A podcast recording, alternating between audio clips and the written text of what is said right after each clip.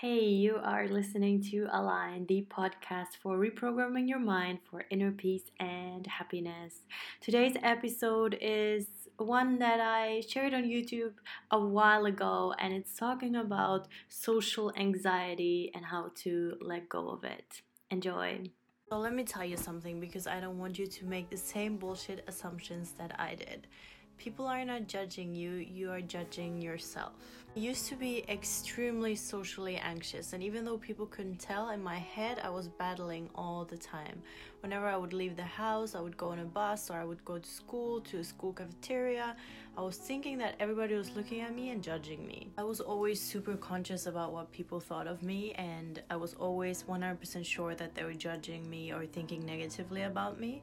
So, I want to tell you a little story. When I was still socially anxious in the university where I went to in the US, one example is that whenever I saw or caught boys looking at me in any situation in university, I 100% assumed that they were judging me and thinking negatively about me. Never did it cross my mind that they might just think I'm beautiful. It was a small university, so I specifically remember a few that I still remember the faces and names of that were often looking at me. It was a small university, so I still remember a few, and I remember the faces and the names that were often looking at me. I remember feeling so anxious whenever I would see them somewhere, and I remember feeling anxious if they were with their friends and laughing when I walked by. I was so anxious of walking past them. I really would go. Anyways, fast forward two years after already having graduated, not having talked to these people, they send me messages. These some of these specific guys that I still remember, and they send me messages telling me how they wish they would have talked to me, how they wish they would have talked to me and they thought I was interesting and beautiful and now they were reaching out. Whatever the reason, anyways, the moral of the story is that my assumptions were wrong, that it was my own insecure mind that made hell. It was my own mind that made hell out of a situation that was nothing like I perceived it.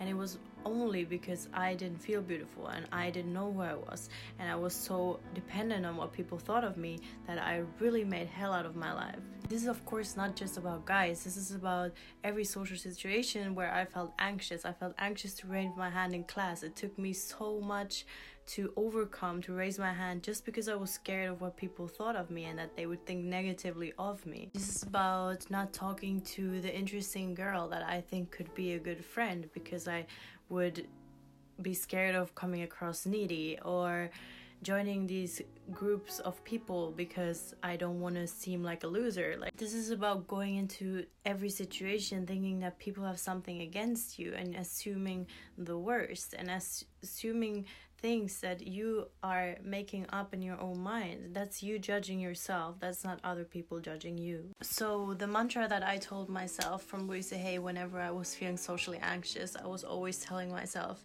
"You, I'm beautiful and everybody loves me. I'm beautiful and everybody loves me. I'm beautiful and everybody loves me." And I kept telling myself that so that I could change. I told myself that to be able to enter situations more confidently and say what I want to say and just show up and if people really judge you then for showing up, then let them judge you. It doesn't matter. I told myself that to in order to enter situations more confidently and to bring a different kind of energy. And if you show up and people judge you for showing up, then let them judge you, but at least you're showing up for yourself. I assure you that most of the time you are judging yourself. Everybody lives in their own little world, worried about who's watching them and who's judging them. So don't worry about it.